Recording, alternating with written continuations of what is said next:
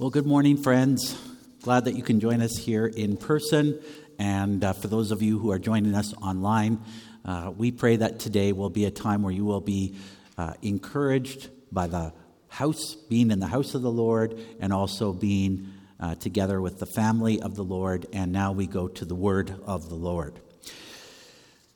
And I want to begin today by talking about hearing or feeling another's heartbeat. There's something special about hearing or actually feeling the heartbeat of another person.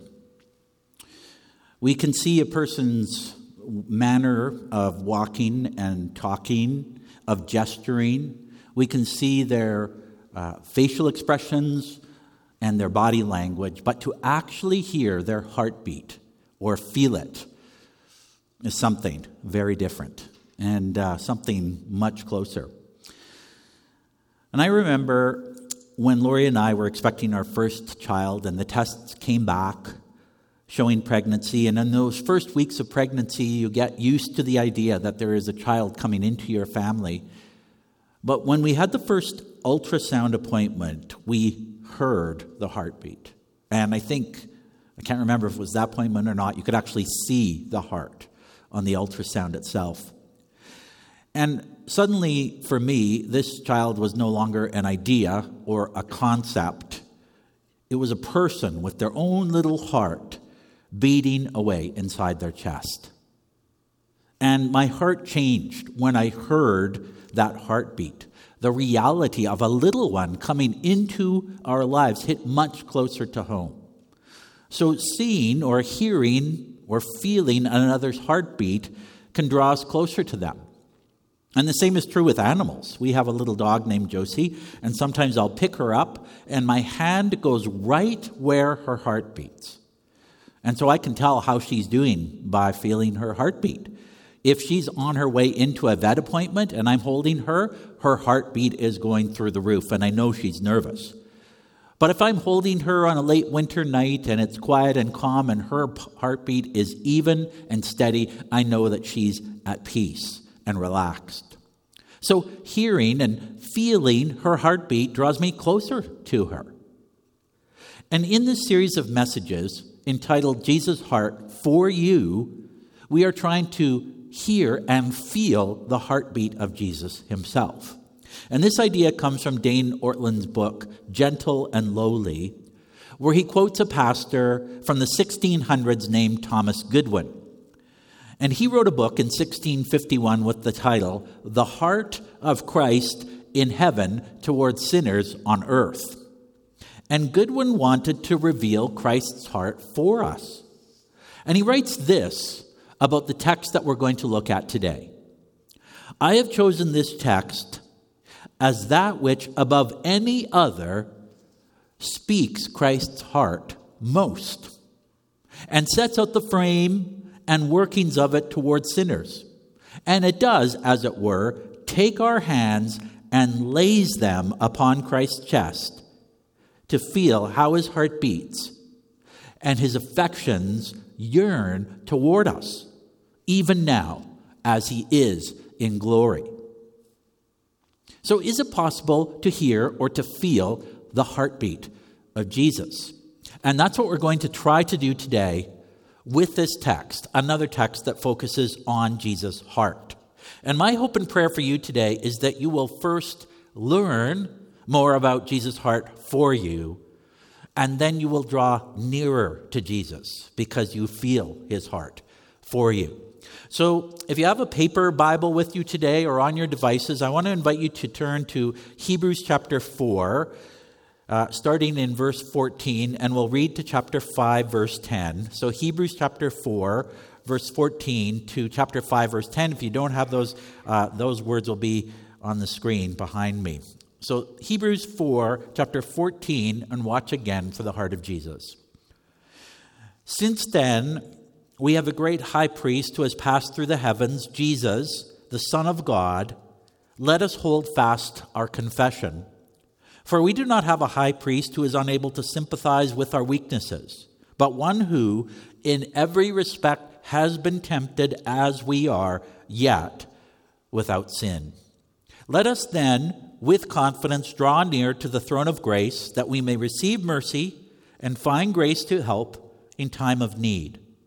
For every high priest chosen from among men is appointed to act on behalf of men in relation to God, to offer gifts and sacrifices for sins.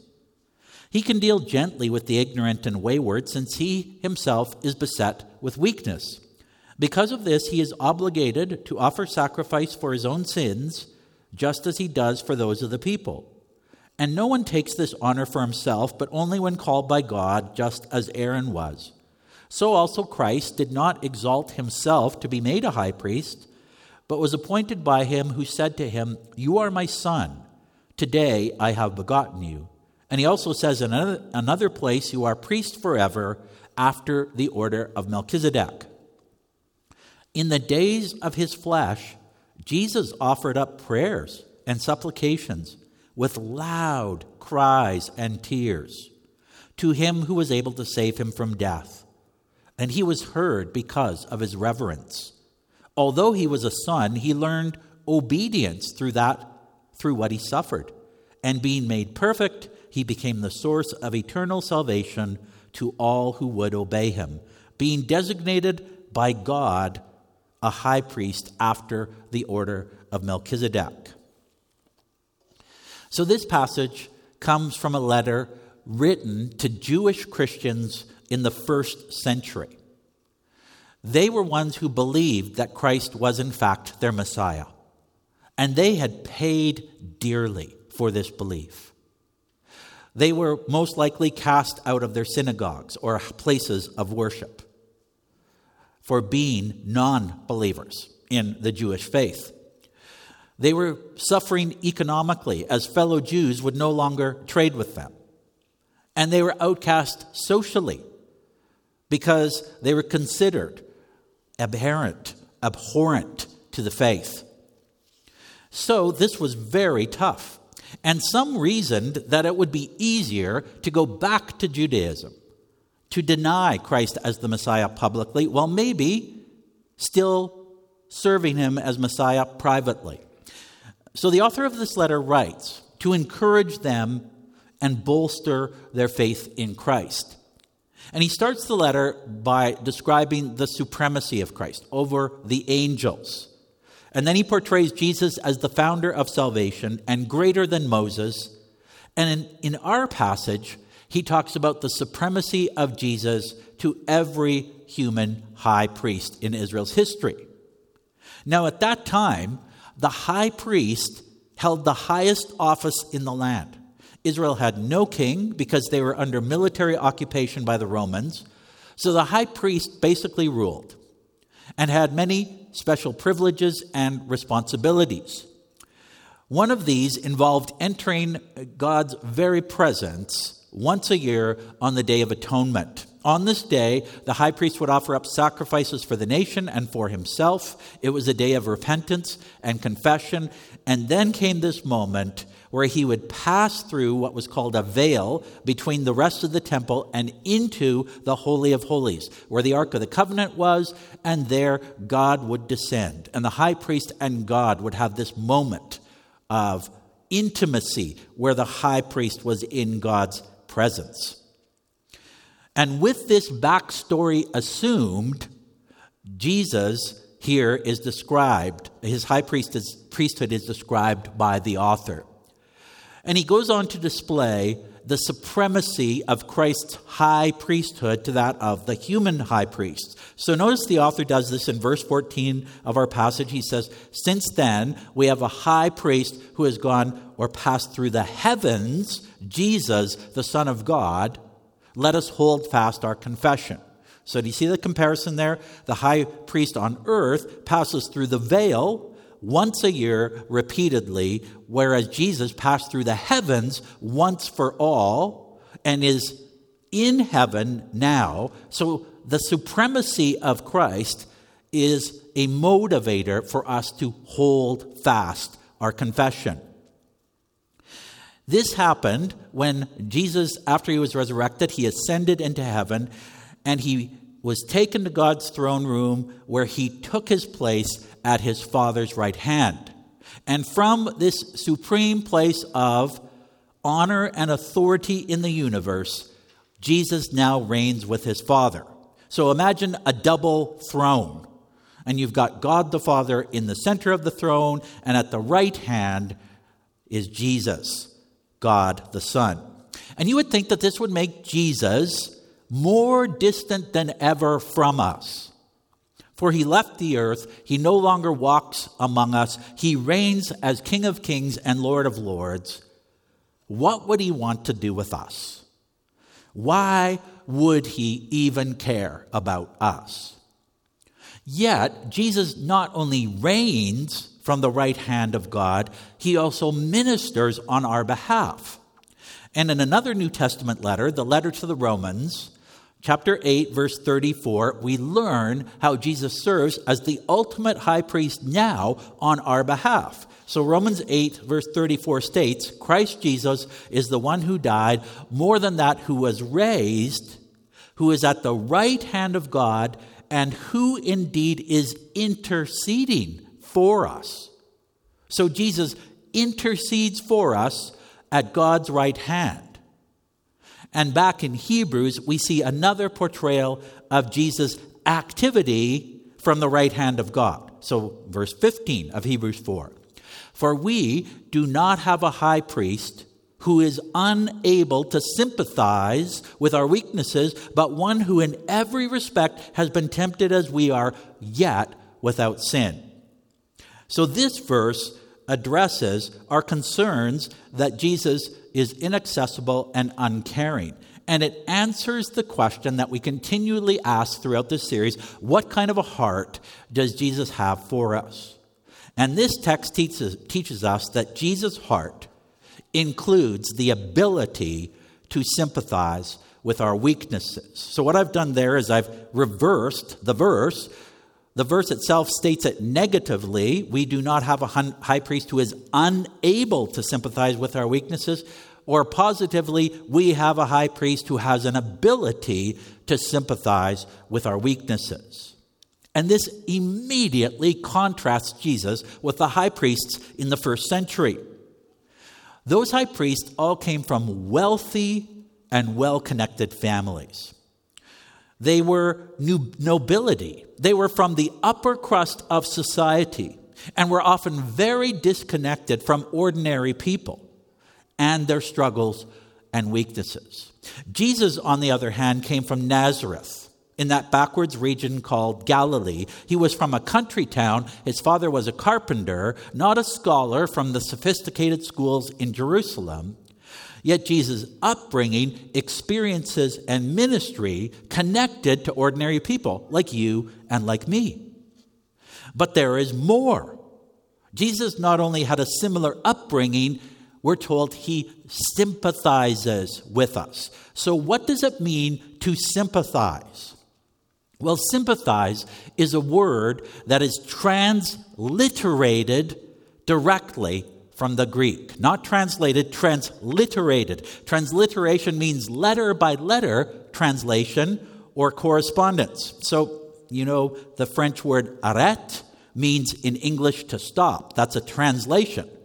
But a transliteration would be French arrête, English arrête. Same letters. And sympatheo in Greek translates to sympathy in English. And sympatheo in Greek means to suffer with, path, pathos, suffering, sim, with. Now, last week, if you were here, you might be saying that's the same thing as compassion. And yes, the English word compassion is a compound of two words passion, suffering, calm, with, a community of suffering, to suffer with or have community with those who suffer. But the word used for compassion that we looked at last week is not sympatheo. It is a different word that means to feel in the inward parts. So remember, we talked about how Jesus had a gut reaction, felt deeply for those who were harassed and helpless like sheep without a shepherd. Here, we're told the high priest sympathizes. So there's probably a slight difference between compassion and sympathy. Compassion means to come alongside with one who is suffering, but sympathy means to suffer with another with an understanding or similar experience of suffering. So, compassion is like coming beside a person, seeing that they're suffering, and maybe having no clue what they're going through, but you're just there to support them. Whereas sympathy means to come alongside one with suffering and have at least some experience in the suffering that they are going through. And the author of Hebrews tells us that Jesus has experience in human suffering. He has great experience, particularly in a common area of human weakness, and that is temptation. At the end of verse 15, we read, But one who, in every respect, has been tempted as we are, yet without sin. So Jesus is able to sympathize with our weaknesses because he has been tempted as we are in every respect, yet without sin. Now, that phrase at the end of verse 15 raises two questions for me. First, does this mean that Jesus can only sympathize with weaknesses we feel when we're tempted? What about when we feel weak because of the ordinary struggles of life? Well, I think it is legitimate for us to interpret weaknesses as any kind of weakness. Remember that Romans 8:34 text where Jesus the high priest is at the right hand of God interceding for us, not just for when we're tempted, but for anything in life, especially all those things listed in Romans 8, that we may struggle with or go through. So, weaknesses go beyond our weakness when we are tempted, in my view. Yet, note there is a connection between weakness and temptation. We are more vulnerable to temptation when we are weak. The devil came to tempt Jesus after he had been in the desert 40 days without food. So, weakness is fertile ground for temptation. And Jesus experienced that. Yet, weakness can also include the struggles of life. But the second question raised by this phrase, Jesus was tempted in every respect like we are, yet without sin, is how can he really know what it's like for us then? He, he never gave in to temptation. He successfully resisted it always. So, does he really know what it's like to be tempted like we are? And the answer is he actually has been tempted to a much greater extent than we will ever be. And C.S. Lewis has a great illustration on this. Imagine two people who are walking against a very strong wind. It's a gale force wind that at some points takes all the strength that you have to just take the next step. And after struggling against this wind, one person says, You know what? I can't take it anymore. I'm just going to lie down and wait till the wind passes. But the other person says, I'm going to continue on. And they continue to struggle and continue to take that next step, and they endure and hold on until they finally get to that place of refuge. So, who has the greater experience in resisting the wind? The person who never gave in to the wind. Now, the wind symbolizes temptation, and we are like the person who lays down and gives in to temptation when we deem it too strong. We can't take it anymore. We stop resisting, but Jesus is the second person who never stopped resisting temptation until it passed. So he has way more experience going way further down the road of temptation than we ever will. He knows the strength of temptation better than anyone. Have you ever thought about Jesus like this? He is the ultimate resistor of temptation. Any temptation you and I face, he's faced in some form, except in way greater intensity. Jesus, therefore, likely experienced anxiety or the stirrings of fear.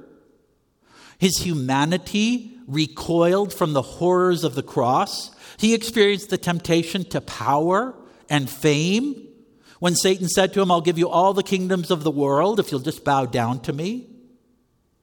He experienced the temptation to take the easier path rather than the hard path. Father, if it's your will, take this cup from me.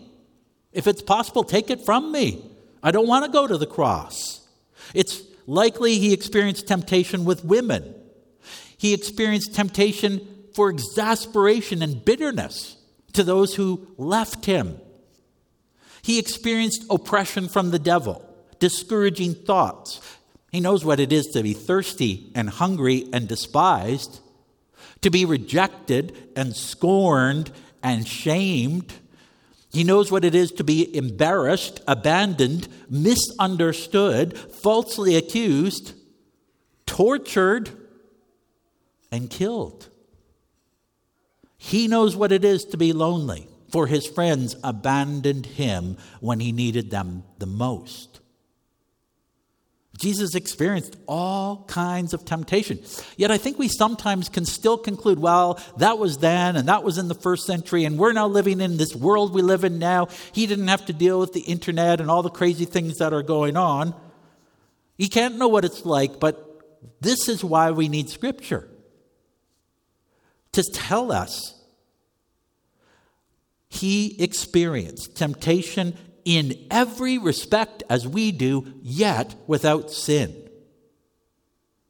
That's why we need a Bible to correct our misconceptions about Christ. And he is able to sympathize with our weaknesses, for he has been tempted as we are in every respect, yet without sin. So, with that in mind, let's think again about the question what good does Jesus' sympathy do? We talked last week. What good is compassion? What does it really do in one's life when you receive it? What does sympathy do? The sympathy that Jesus offers. Well, one thing it does is it can lessen any resentment that we have in our hearts towards God or towards Jesus for not knowing what life is like here or not caring about it. Think about the resentment that might have built up in the lives of first century Jews towards their high priest. The high priest lives in Jerusalem. He lives in a virtual palace, and he gives out all these pronouncements and judgments and expects people to pay their temple tax.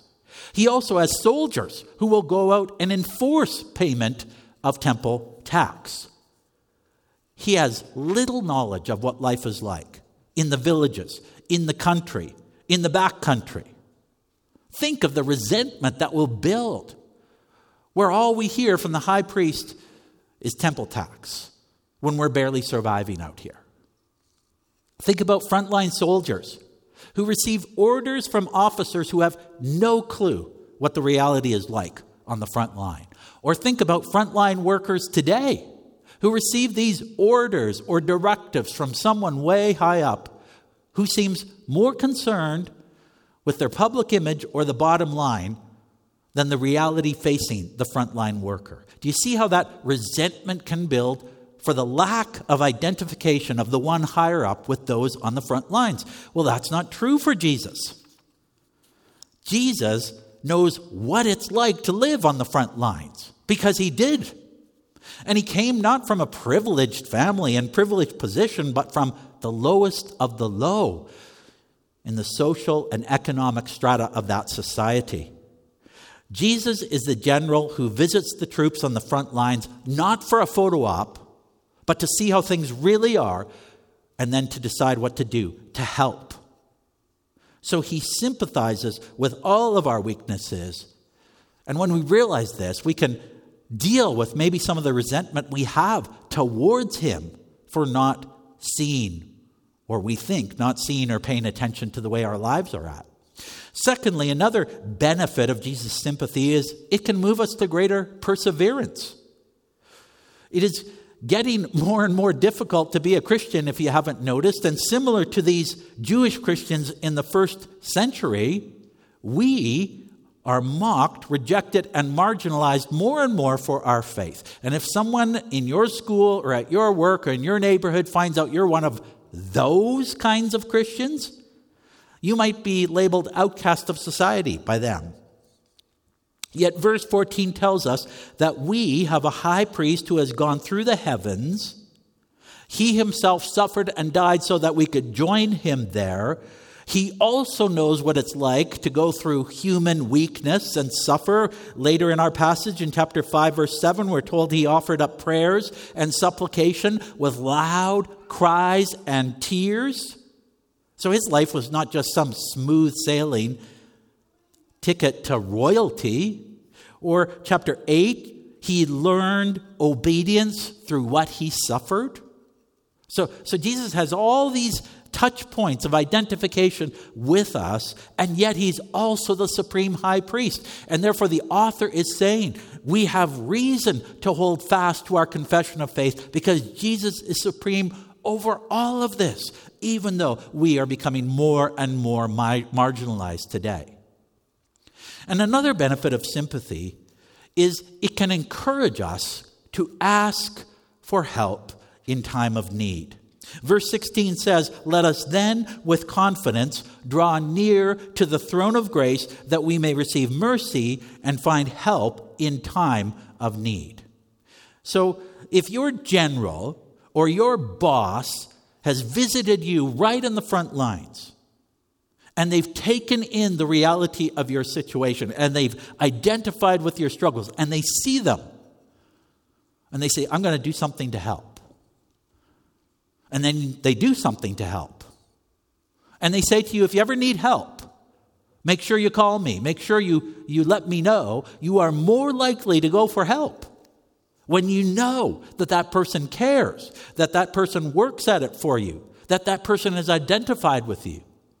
In the same way, when you and I realize that Jesus really does sympathize with our weaknesses, really does want to help, we are more likely then to go to him for help, to live out verse 16 rather than say, oh, well, just forget it. They say they're going to help, they're not going to do anything. He will.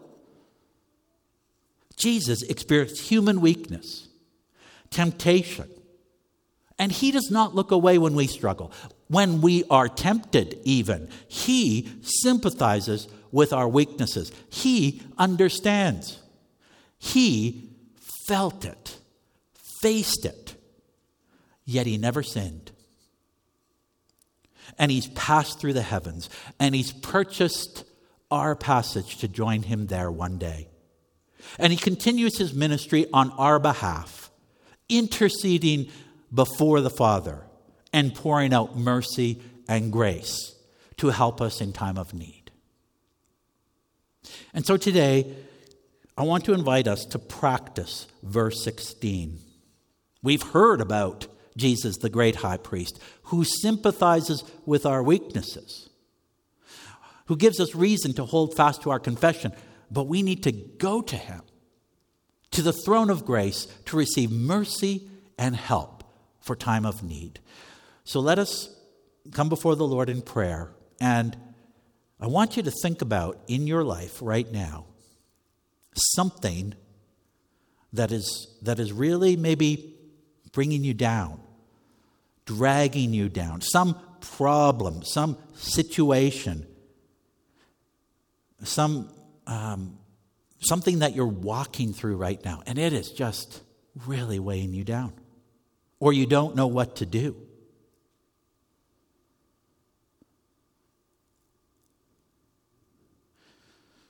And then I want you to imagine that you're coming to Jesus at the right hand of God, who is sympathizing with your situation, with your weaknesses, and you see his nail scarred hands and what he went through so that you could actually come into that throne room.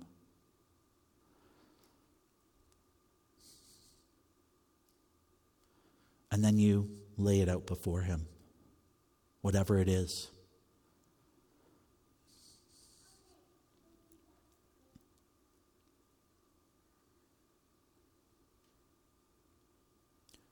And he responds with mercy and with help.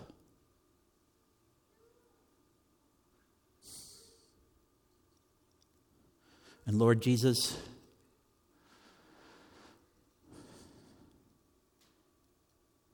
we can place you in that category of the one who never sinned and therefore is so far above us that we think you would never even bother with us. Pay attention. Be distracted by us. We may think that you just fold your arms and shake your head in disappointment or frustration because we've just failed to come to you again and again. But finally, we're here with that thing, with that situation, admitting our need. And whatever the needs are that you know, you know them intimately, Lord, that are in this room and online right now, we, we lift them to you, Lord. And help us to see your sympathy and feel your heartbeat for us and then receive from you your grace and mercy and help for our needs. We thank you for that and pray this all in your name. Amen.